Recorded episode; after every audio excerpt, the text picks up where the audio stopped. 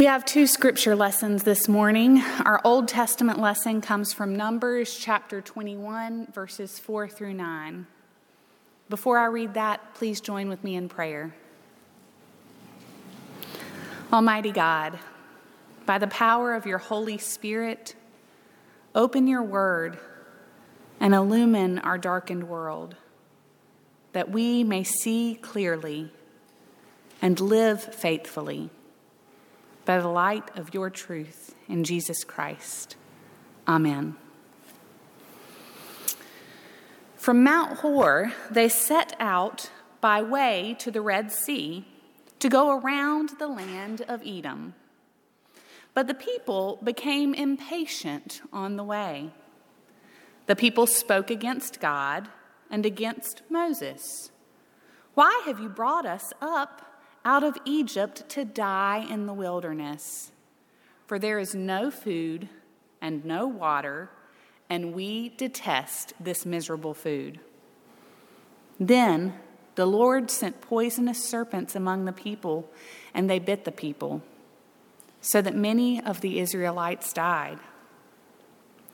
The people came to Moses and said, We have sinned by speaking against the Lord and against you. Pray to the Lord to take away the serpents from us. So Moses prayed for the people. And the Lord said to Moses, Make a poisonous serpent and set it on a pole, and everyone who is bitten shall look at it and live. So Moses made a serpent of bronze and put it upon a pole, and whenever a serpent bit someone, that person would look at the serpent of bronze and live. This is the word of the Lord. Thanks be to God. And our gospel lesson, as Mary reminded us this morning, comes from John chapter 3, verses 14 through 21. And just as Moses lifted up the serpent in the wilderness, so must the Son of Man be lifted up, that whoever believes in him may have eternal life. For God so loved the world that he gave his only Son, so that everyone who believes in him may have eternal life. Indeed, God did not send the Son into the world to condemn the world, but in order that the world might be saved through him. Those who believe in him are not condemned, but those who do not believe are condemned already because they have not believed in the name of the only Son of God. And this is the judgment that the light has come into the world, and people loved darkness rather than light because their deeds were evil. For all who do evil hate the light and do not come to the light, so that their deeds may not be exposed. But those who do what is true come to the light, so that it may be clearly seen that their deeds have been done by God. The Gospel of the Lord. Praise to you, O Christ.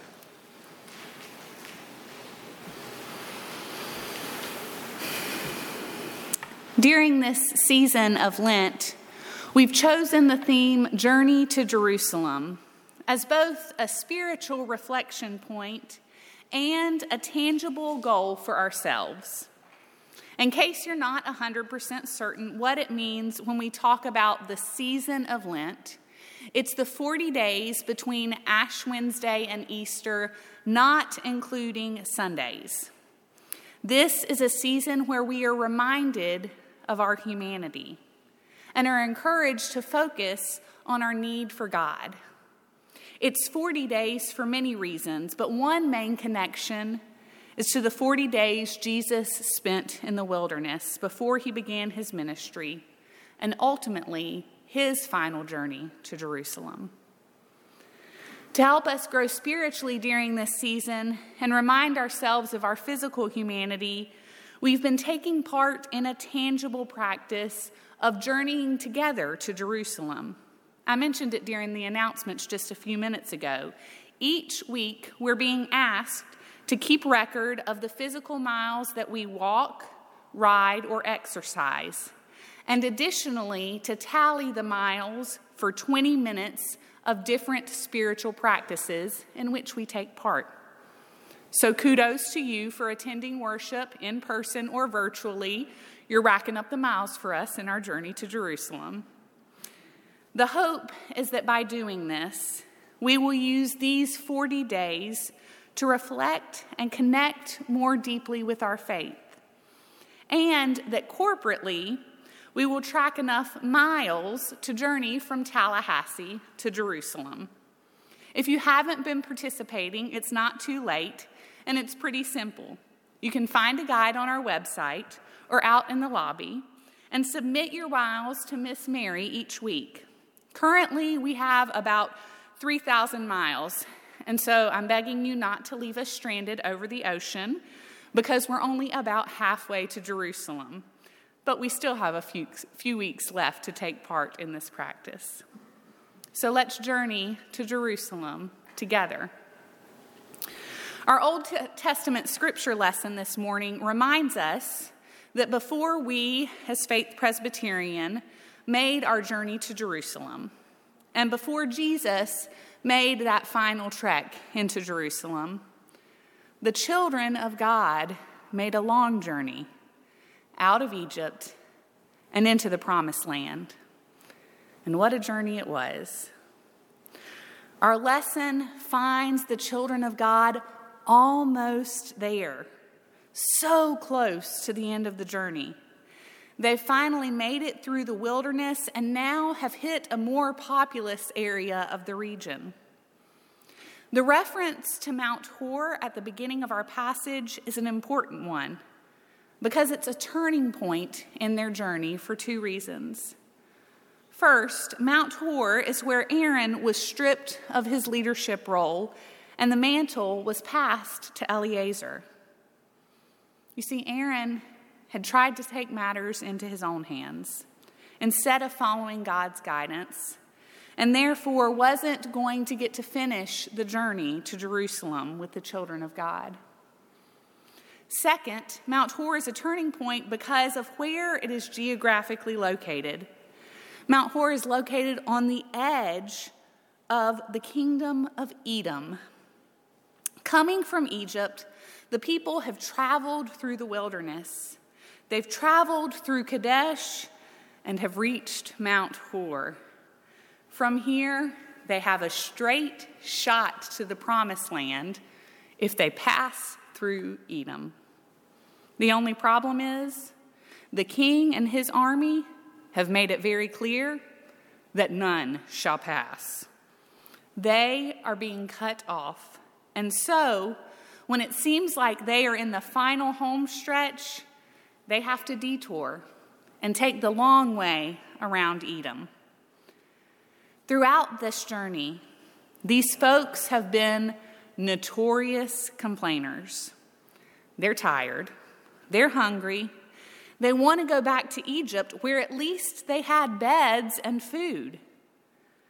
Usually, their complaining is directed at Moses and Aaron. But this time, it seems like knowing that they're in the home stretched has ramped up their ungratefulness. Not only do they complain against Moses, but they complain against God. They say again that familiar refrain Why did you bring us up out of Egypt to die in the wilderness? Almost as if they've forgotten the horrid conditions of their slavery in Egypt. But they don't stop there. It's not that they're hungry, but they detest this miserable food.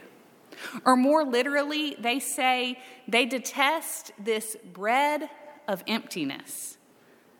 You may remember that when they were wandering in the wilderness, God provided for their needs with manna. They take a shot at God saying that what God has provided, well, it isn't good enough. As they understand it, the result of their complaint against God is the arrival of poisonous serpents. A few bites, though, and they're repentant, asking Moses to intercede. Please, God, take away the snakes.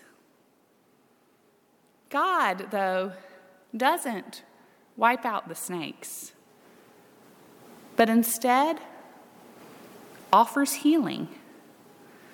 Moses is instructed to create a bronze snake, and all who are bitten and look at it will live.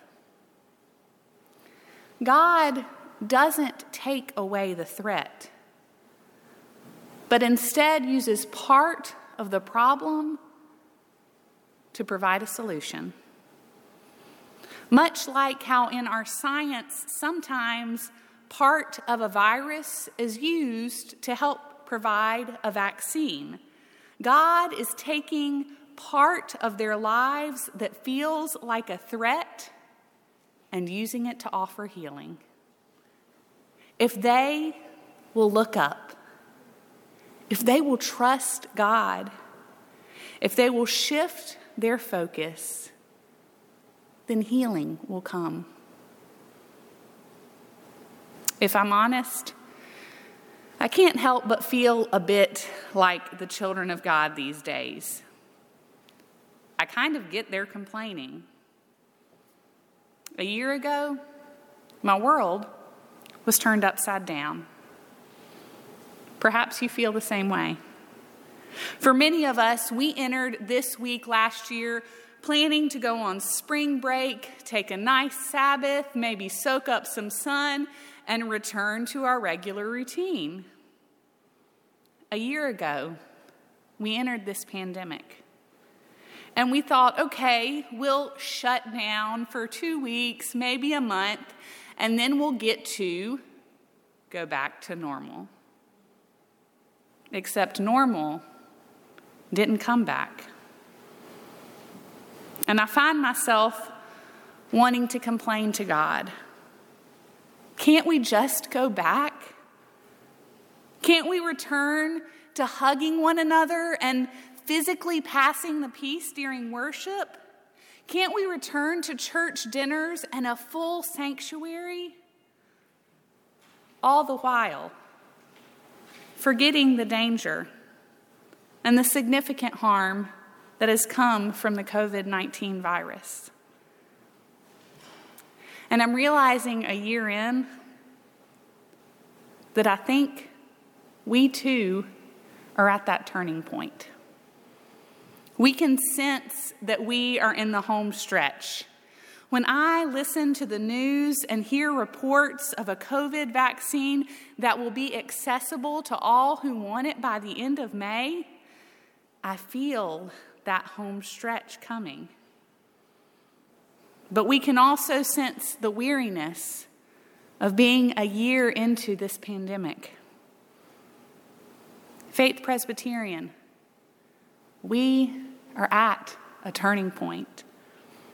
What we are doing as a community of faith, what we had been engaging in, was not bad. But we may be in a place now where we're feeling so weary and overwhelmed that it's time for us to look and to see where the threats are that God wants to co opt and bring new life for us. Have you ever heard of a little town called Wunsiedel, Germany? It's not really a tourist destination, but it is a little bit famous because Hitler's deputy, Rudolf Hess, is buried in their town square. As a result, Wunsiedel has become a place of pilgrimage for neo Nazis. For over a decade, these white supremacists have made a pilgrimage, much to the dismay of the residents there. And every year, they've paraded through town. Finally, in 2014, the residents decided to try something new. Instead of closing up their shops and blocking off the roads, they decided to welcome the marchers. They painted a starting line where they would normally enter the town. And where they would go out of town, they painted a finish line. And they created and publicized what was called an involuntary walkathon, which was a fundraiser for Exit Deutschland, an organization devoted to helping people escape extremist groups, including neo Nazi ones. And so, with every step those marchers took, they raised money for folks to escape extremism. The locals cheered and held signs that said, Thank you for your donations.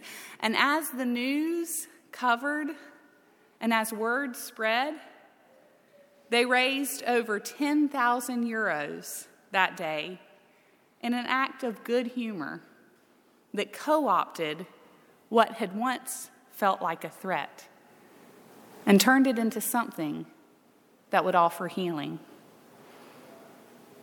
I don't know that we or are ever going to get back to the way it was. Complain as much as they did, the Israelites couldn't go back to Egypt. And we will never live in a pre COVID world again.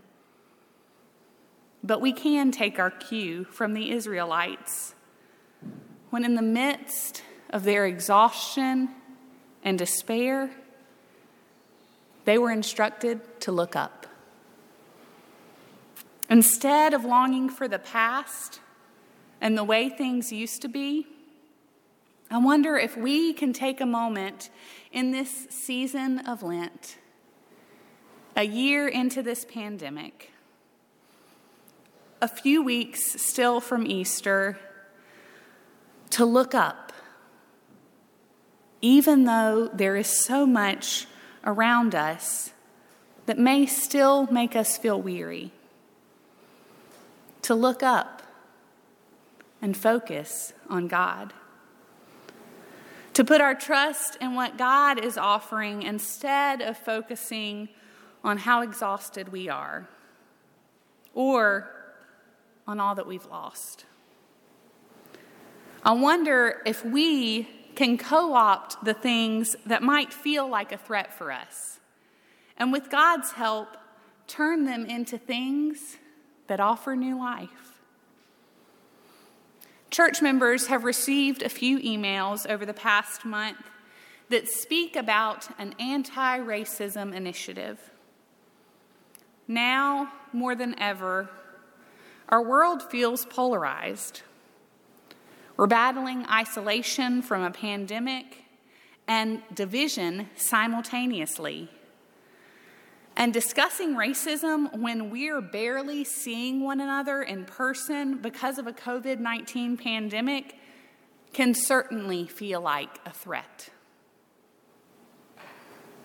But I believe the God of love is calling us to look up, to not let this be labeled as political, but rather to look at this as an opportunity to have a spiritual conversation about how we, as children of God, can embody that love and come together even as we still experience some social distancing. Our gospel lesson this morning is such a familiar one. As Mary mentioned, if you grew up in church, it's probably one of the first verses you memorized. For God so loved the world that he gave his only son. But our passage this morning didn't start with verse 16, but rather verse 14. Just as Moses lifted up the serpent in the wilderness, so must the Son of Man be lifted up. The serpent was lifted up for healing. The serpent was lifted up to remind the children of God that even when there was so much trouble around them, God was still present with them. The serpent was lifted up to be a focal point to keep them from drowning in their own despair. This morning, the God who loved the world so much is giving us a focal point once more. As we continue this journey through a pandemic, the God of love has lifted up Jesus Christ as a reminder that our humanity is not the end. God's love overcomes sin. God's love overcomes division. God's love overcomes our brokenness. And through Christ, we are able to experience how deep and wide the love of God truly is for each of us. We will be reminded of it fully with the good news of Easter. But we don't have to wait. Let us begin this day to lift up our eyes, to focus on Christ, and embrace that grace that is offered for us all. To the glory of God. Amen.